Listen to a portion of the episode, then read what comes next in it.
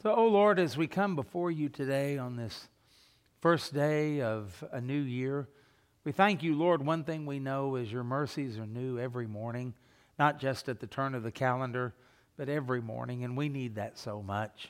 We thank you that your compassions, they never fail. And we thank you that you, your love never runs out. And we thank you we never run beyond your grace.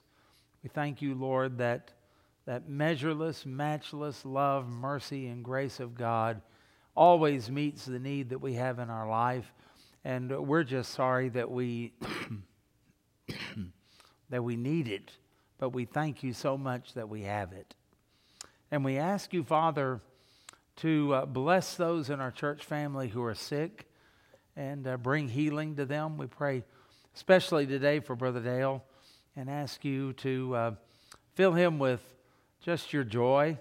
And we thank you so much for him, and we thank you for all of the things he does for us, and we thank you for his friendship, and ask you to bless him and help him to recover well, and bless Susan as she cares for him. And thank you, Lord, for uh, modern medicine and the science behind everything that can help us. And we're uh, so blessed to live in this time period, and we just want to give you praise and thanks for all of that. I want to pray for our other sick folks and ask, ask you to heal them and build them up and strengthen them. And then we want to pray for our church family members who are grieving. Their hearts are broken, and it seems as though the sorrow and the depths of sorrow are so much deeper this time of year during the holidays. But I thank you, Lord, that your love and your grace and your mercy is deeper still. And I pray that they would find themselves surrounded by your angels, that they would find themselves filled with the Holy Spirit, comforted by the Word of God, strengthened by your presence and your plan and the knowledge that they have of your truth. And I pray that you would supernaturally lift them up. Pray that you would build them up.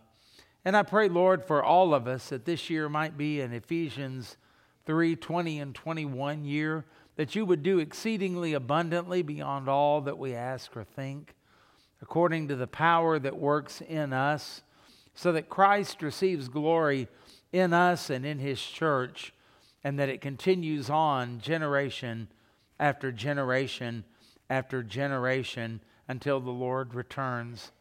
And I pray, Lord, that personal battles would be won, personal sins would be overcome. I pray that issues in our lives, and issues in relationships, this might be the year that they are resolved and things are put back together. And I pray, Father, that this would be the year that you would do a work in our church and make us fruitful, abounding in every good work. And I pray, Lord, this would be a year of evangelism to be able to touch our families, to be able to touch our community, to be able to touch the metro area and the state and the nation and even the world for the gospel of Jesus Christ. And I pray, Lord, this would be a year of holiness. I pray this would be a year of great testimony and great witness and great power in our lives and answered prayer. And I pray that you would fill us with joy and with hope and with optimism because the steps of the righteous are ordered of God. And anywhere we go, you are already there, and you've already supplied the need, and you've already supplied all of the power. And you're the one that walks with us, even if we walk through the valley of the shadow of death. Like David, we fear no evil because your rod and your staff, well, they comfort us. And your rod and your staff is your presence. So, Lord, today we thank you that you are with us, and we pray that you would open our eyes to behold wonderful things in your word, to be encouraged, to be strengthened, and may all the glory, all the honor, all the praise go to our commander in chief who is already victorious. To God be the glory, and may the name of Christ be praised. And it's in Jesus' name that we pray together. Amen. Amen. Okay. Oh, thank you. Uh, let's go ahead and open our Bibles this morning to the. Uh, book of Philippians, and let's go to the second chapter. I love that chapter, and I know you do as well. We've been uh, talking back during the Christmas season, and was going to finish this up on Christmas Day. This is what I intended to preach that day, but the Lord had other plans. And we've been talking about the gift, G I F T. And first of all, we said that if we're going to really experience what God intended for us to experience in the incarnation of His Son, we've kind of got to get it right. The world doesn't get it right. We've got to get it right. And we've got to not only do that for our own personal benefit, but the, for the benefit of the generations that are coming up under us, because you know they see and they experience everything that's going on in the world, and we want to counter that with the truth and with something that is eternal, something that is lasting, something that is substantive, something that has more staying power than a candy cane, something that has more staying power and value than the latest gift that'll be out of date in uh, six weeks, more than something that has to have batteries that will only last about a month, if that long. We want something more substantive than that. We're going to need it as perilous times come. And so we've been talking about that. First of all, we looked at GIFT.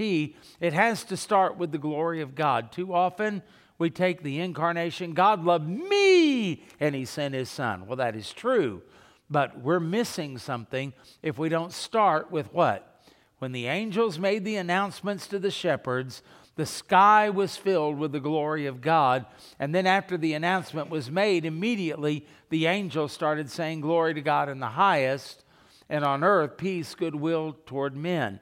And so, while it does affect us and it does bless us, it's not really about us. It's about the glory of God, this God who planned all of this before the foundation of the world and has carried all of it out perfectly. And He has done it in a way so that in saving us and providing us redemption, it brings glory to His name. And then we said, I, we have to look at the incarnation. Uh, putting on flesh is what that means. And we went back to Luke chapter 1 and said that the incarnation was not Jesus stepping out of heaven into a manger, it was more than that. Jesus stepping out of heaven into Mary's womb. And it's not so much the virgin birth that is the miracle as it is the virgin conception that is the miracle of God becoming man so that he could die on the cross, shed his blood for our sins because he couldn't do that as a spirit. Something had to die, something had to bleed. And so God put on flesh so that he could be the perfect sacrifice, and yet at the same time, he could die in his humanity, he could bleed in his flesh for without the shedding of blood, there's no remission of sins.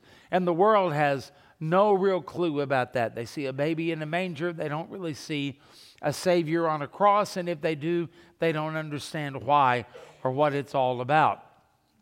We said that we have to get the other thing too. F is the word fulfillment, because it's through the fulfillment of all of the prophecies of the scripture that we see that Jesus was indeed the only one qualified to make the payment for our sin, to be our Messiah, to be our Savior. No one else qualified.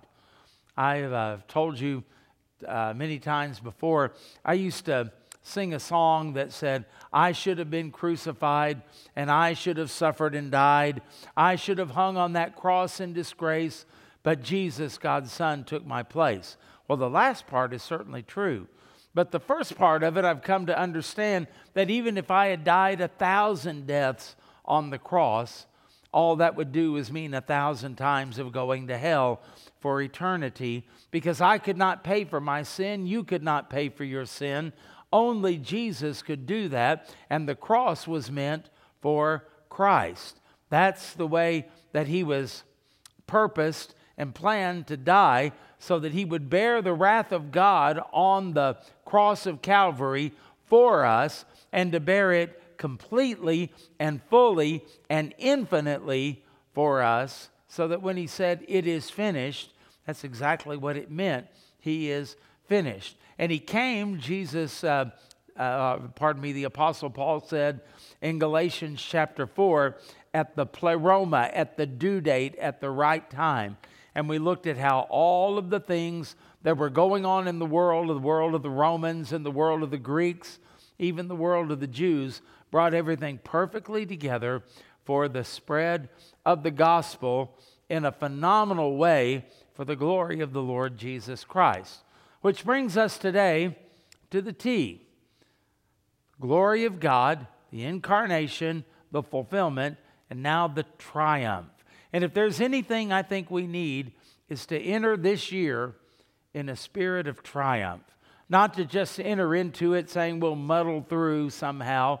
We'll hang on until Jesus comes, but boy, it's going to be hard and it's not going to be easy. But to go into that thinking we've got battles to fight, we've got hardships that we're going to go through, we've got trials that we're going to experience. All of these things are part of what life is like in the world. Jesus said, You'll have tribulation, but be of good cheer, he said also. I've overcome the world. And I think that's what Christians, in a lot of ways, are lacking today. And that's what our children are not seeing. And that's what the world is not really seeing is the spirit of triumph that we have because of the Lord Jesus Christ. I uh, read that uh, when it, uh, you ask people what are the top reasons for celebrating Christmas, now we would like to think the birth of Christ and all of that, but didn't even make the top of the list. The reasons for celebrating uh, Christmas, according to the world, is uh, simply this number one, quality time with family. 87%. We want quality time with our family. That's why we celebrate Christmas. Is that why Jesus came? Now, there's certainly nothing wrong with quality time with your family. I would encourage it. But is that really what it's all about? Second reason was exchanging of gifts or presents. 50% said that was the top reason. Well, that sounds kind of self indulgent, doesn't it? And we think about uh, how often our gifts may be disappointing. Maybe as we give a gift to someone else, it doesn't fit. They already had one. They don't like what you get them, uh, whatever the situation may be. And uh, so sometimes it's disappointing whenever you give a gift. I don't know if you've ever experienced that. Sometimes it's disappointing when you get a gift. Did you ever, when you were a kid, go try to peek into some of the packages or try to shake them or feel them and, oh, I just know what this is, only to open it up and it's not? That type of thing where they can be disappointing. And so when you think about the world, how they're being set up, if the main reason is the exchange of gifts, how many people last Christmas morning were very disappointed and disillusioned through all of that because that's really all it was? And how many things that especially were given to children, how many things didn't even last the day? How many things didn't even make it through the day? Or how many times have you given a kid something that you were so excited about and uh, they didn't really care as much about it as you thought they were going to? But man, did they ever like the box, you know, that kind of thing that, that goes on. So 50% said that uh, it's all about exchanging gifts and then uh, there was another group of people, and some of these kind of overlap, of course. Uh, 44% said it's because of the children and because they really enjoy it. Now, in and of themselves, nothing wrong with any of those things. Quality time, that's good. Giving them and exchanging of gifts, that's not necessarily a bad thing. And uh, then wanting children to experience joy and uh, to really have a good childhood and happiness and the memories. I think a lot of us probably have those kind of memories of grandparents and aunts and uncles and places and gifts and memories, all of that. Nothing wrong with that in and of itself. But I think one of the things that happens this time of year and why there's such a letdown is there's always the hope and the promise that is tied to the date and to the season of the year. It's supposed to fix everything, it's supposed to bring us together, it's supposed to make us like each other once again. It's supposed to, uh, may all of your hopes and dreams and wishes come true, so many of the songs say, and yet it doesn't really happen. Sometimes it can be just a tremendous uh, letdown. Excuse me for this cough. And so we have got to be careful that as believers that we set the right example for our children. Because when I was reading that, I thought, well, how sad. And then the thought struck me, and sadder still, a lot of us will be the ones that say, Put Christ back in Christmas. It's terrible what's happening that people don't worship the Savior. And yet our family gatherings are just like those three things that I just read. And that our emphasis and that our time and that our money and everything we do is really no different than the world. It, it pretty much matches up with where they are. And then we wonder why we feel sometimes so incredibly empty. Now, again, I would encourage you to do all of those things, except not to make that the sum total or the focus of what you are doing, or you're going to miss the whole point. Think about the gift and think about the glory of God. Think about the incarnation, God putting on flesh, and think about the fulfillment of all of those prophecies in the Old Testament and how Christ fulfilled all of those, and think about the triumph that he has already experienced, that he wants you to live in his victory that he died uh, to give you. And so when we think about that, we have to go to uh, Philippians chapter 2. Now, this is such an important passage of Scripture because if I were Caesar Augustus or Octavian, and somebody came to me and said, you know, trouble in Israel, well, I'd perk up my ears because Israel was always trouble. What's going on? Is there a riot? Is there a rebellion?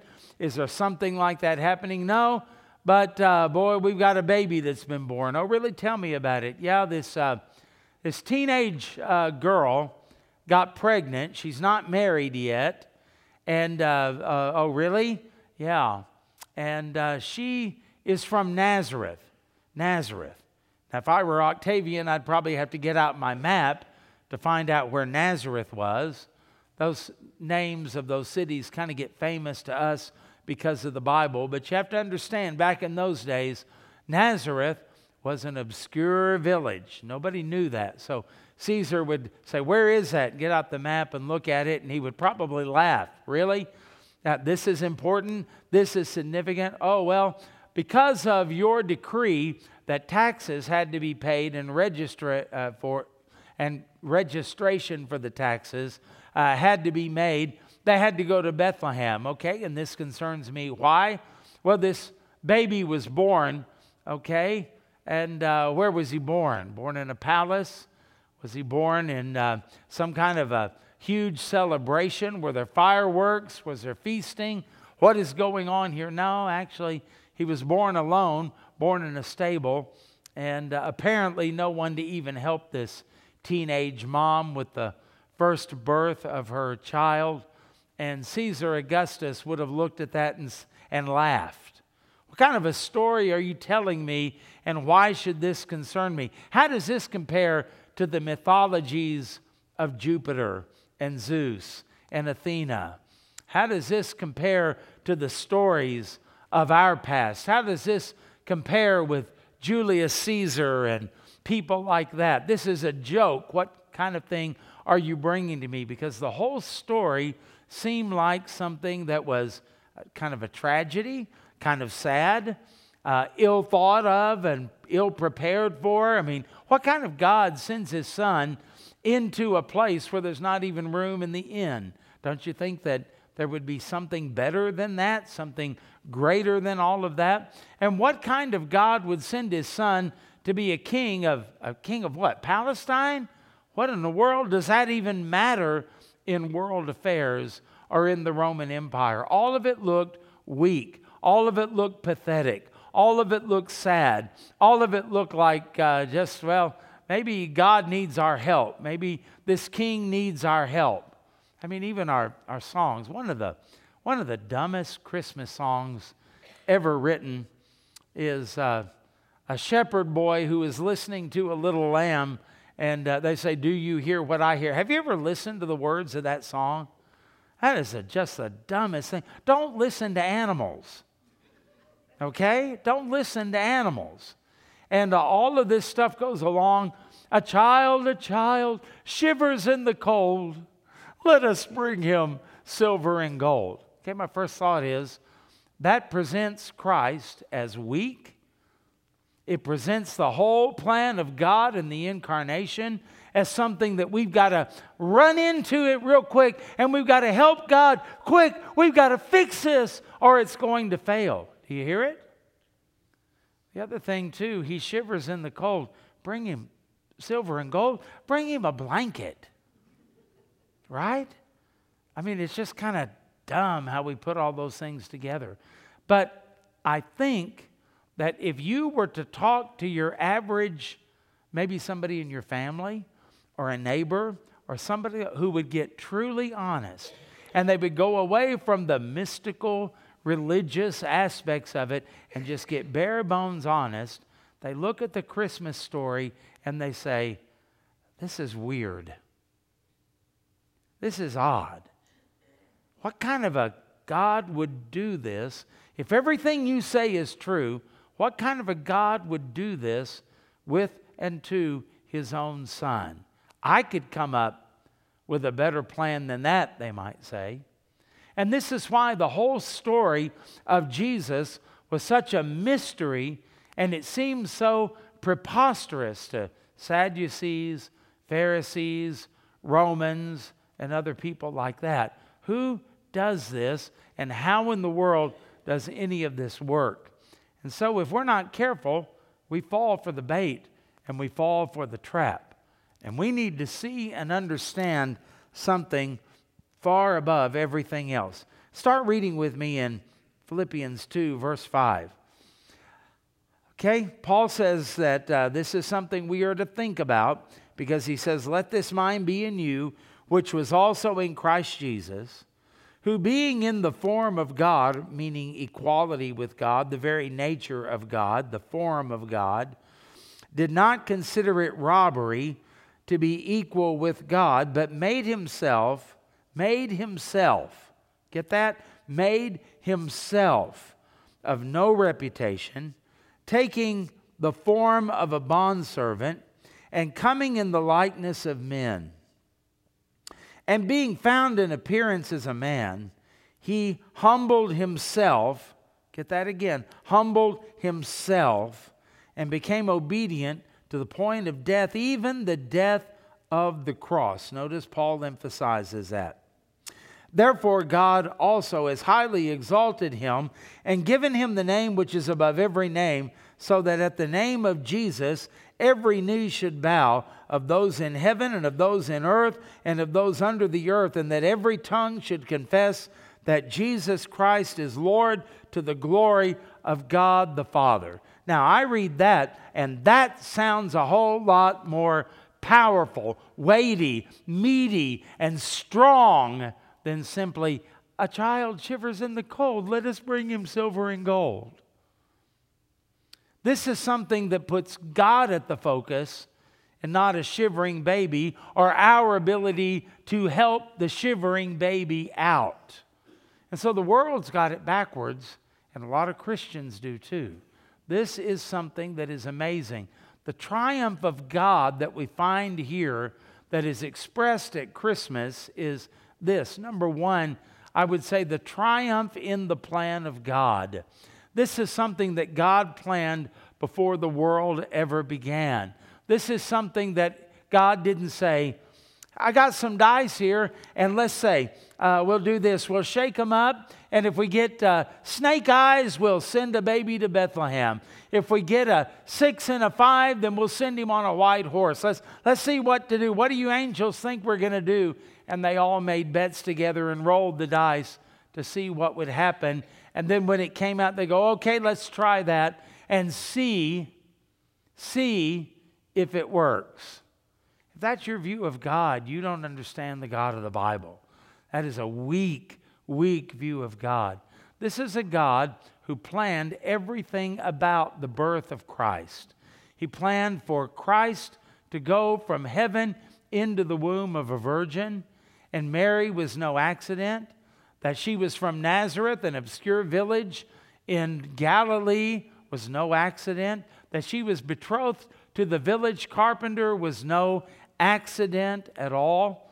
The fact that they had to travel during the last part of her pregnancy from uh, Nazareth to Bethlehem was no accident at all. And sometimes we look and say, oh, the mean innkeeper who wouldn't let Mary and Joseph and the, okay, first of all, that's not in the Bible anywhere in the Christmas story.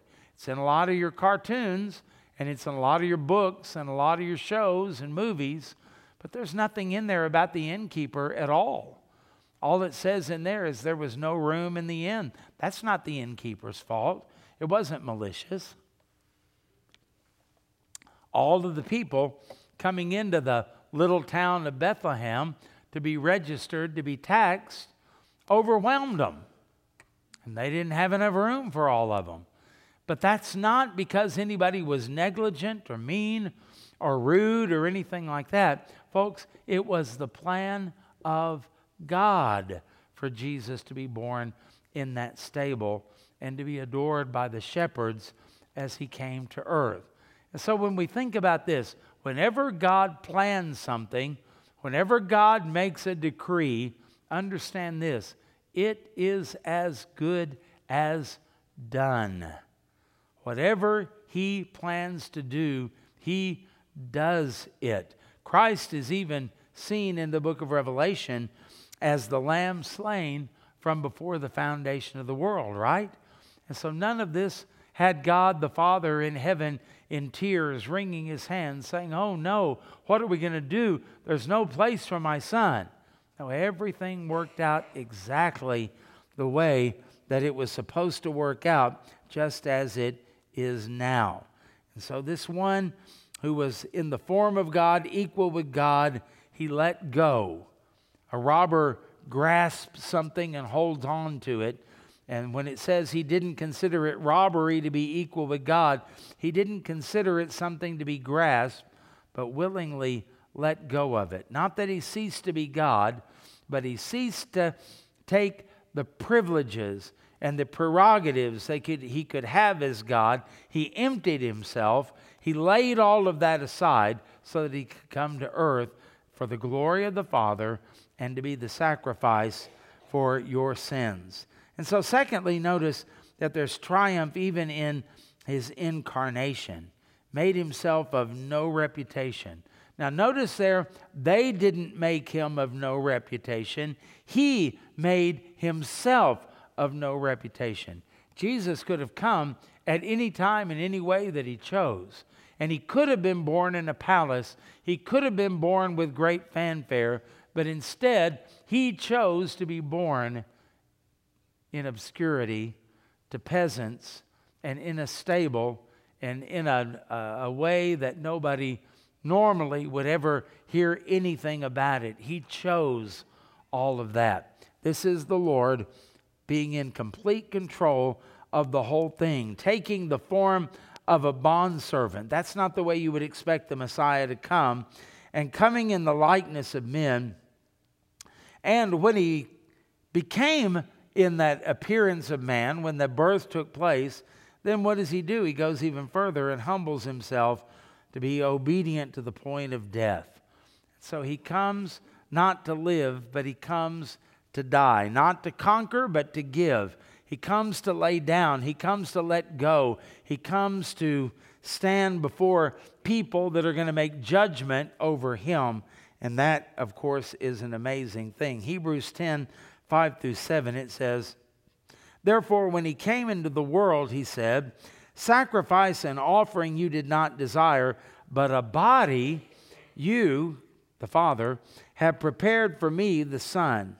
In burnt offering and sacrifices you had no pleasure. And then I said, Behold, I have come. In the volume of the book it is written for me to do your will, O God. And of course he did. And by the way, that really is the definition of triumph just doing and obeying the will of God. Thirdly, I want you to notice the triumph on the cross. Jesus is not a victim hanging on the cross, he was a warrior fighting the battle for your soul, fighting the battle to glorify his Father and pay the sin debt that we as believers would owe the Father to satisfy the justice of God. And he is warring, he is working, and he is battling on the cross. And the triumph is not just in the empty tomb, the triumph is actually on the cross. Read the first chapter of Colossians. And Paul said that he humbled himself to the point of death. And then he says, even the death of a cross. And because of that, God highly exalted him.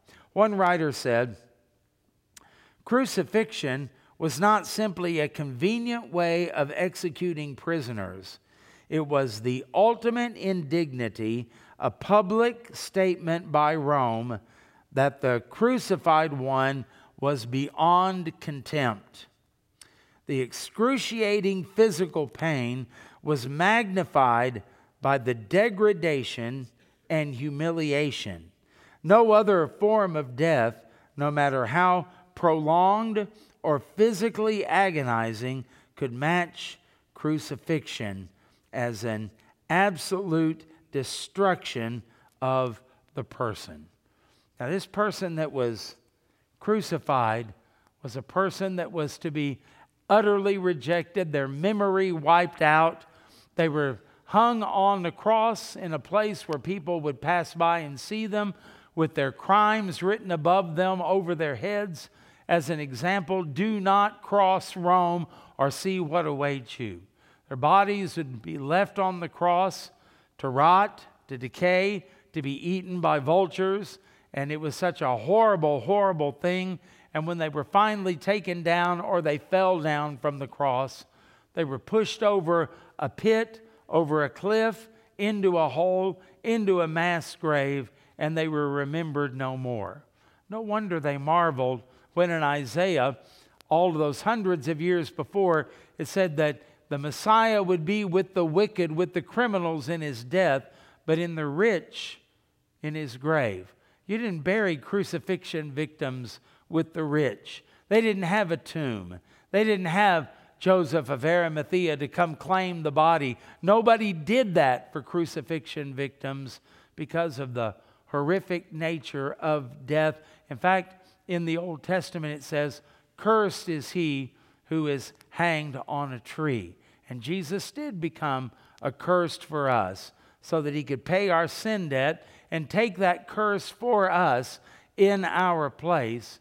And yet, even in the midst of that, the Bible says in Colossians 1 that Christ triumphed on the cross and disarmed principalities and powers while he was on the cross. The triumph, even on the cross, is amazing and something that only God would think of, and something that is mind boggling to think that our Messiah would come to die, and even more, to die like that. To die like that was beyond anybody's imagination. Isaiah 53 4.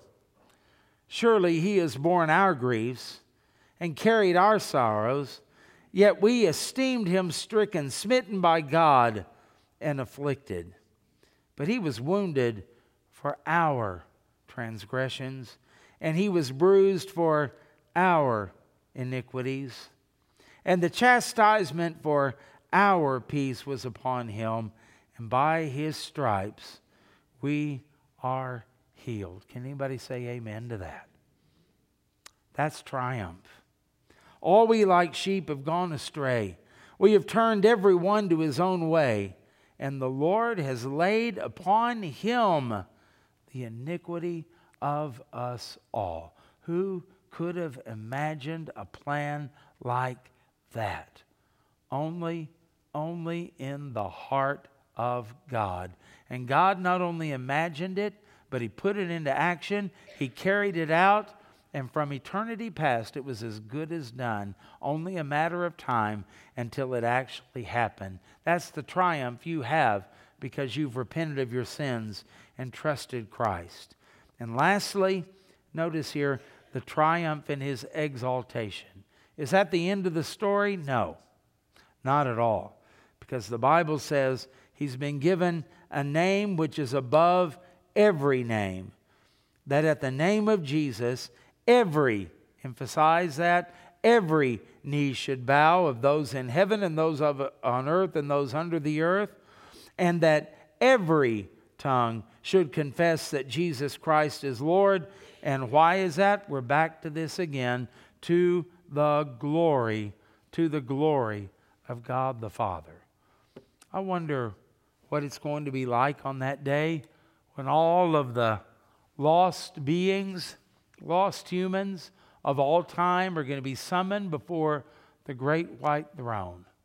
And there are going to be a whole lot of nobodies that are going to bow before the Lord, and they're going to do because it says every tongue will confess that Jesus Christ is Lord.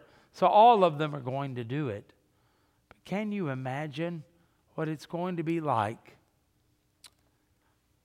when Octavian, Caesar Augustus of Luke chapter 2 fame, bows his knee before the Son of God? Can you imagine what it's going to be like when Pontius Pilate comes and is called forth and bows his knee before the Son of God? Can you imagine what it's going to be like when those people who blaspheme the Lord, who use his name in vain, who laugh at him, who mock him, and everything he stands for, when they bow the knee and they confess together that Jesus Christ is Lord. Can you picture the triumph? Can you picture the power that's in that? Can you picture, picture the way justice will finally be totally and completely fulfilled when every criminal that ever died before they went to trial or before they were ever caught, and somebody said, maybe you've seen this on a TV show, well, they got off easy. Wait until they stand before the Lord, and you won't say that anymore. This is when perfect justice is set forth and everything is put in order because every knee will bow and every tongue will confess that Jesus Christ is Lord. You will, I will, everybody will. It's just a matter of time and it's a matter of when. Now, if you're saved today, it's because you have bowed your knee before the Lord and confessed Him and surrendered to Him as Lord in this life. But for those of you who say, ah, not me, that's not for me, you will. You will one day. And you'll do it by force, and you'll do it as the last thing before you are cast forever into the lake of fire. Isn't that a chilling thought? Have you ever wondered when the, in the, in the uh, lake of fire where there's weeping and wailing and gnashing of teeth? What are they saying? What is it that you hear? Constant noise in hell. You ever watch one of those reality prison shows? Have you ever noticed how much noise is in that prison day and night? Just a constant noise, shouting, talking, all of that kind of stuff going on. Can you imagine in hell where it's outer darkness? You can't see what's around you. You're not having fellowship with anybody because you're isolated, and yet you hear the noise. I had the thought one time that maybe the weeping and the wailing and the gnashing of teeth is because in hell, for eternity, the only thing they can say is, He's Lord! He's Lord! He's Lord! He's Lord! And it's almost haunting because it does nothing at that point. But today, you can say, Jesus is Lord, and repent of your sins and trust in Christ and His death, burial, and resurrection as the full payment for your sin. And it's not haunting to you, it's a beautiful melody today. And it is life giving because whoever confesses that Jesus Christ is Lord and believes in his heart that God raised him from the dead shall be saved. And that's the good news. Jesus said, when he was in the garden praying in John 17. And now, O Father, glorify me together with yourself and with the glory which I had with you before the world was. Steven Lawson said at Jesus' first coming, he stood trial before the world. At his second coming, the whole world will stand trial before him. So today, if you've never trusted him as Lord and Savior, I encourage you today repent and believe the gospel and receive the gift of the Lord Jesus Christ and his triumph because he's already won the victory. It's not a matter of if, it's just a matter of when.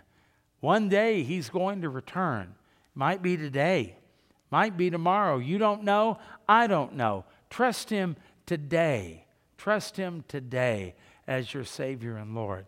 And if you're a believer and you've not been living for the Lord, think about that. You were created to live and to walk in the triumph that Christ died to give you.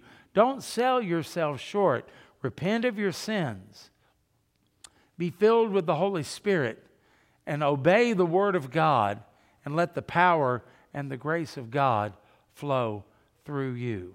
And that is the prescription for a great Christmas and even a happy new year.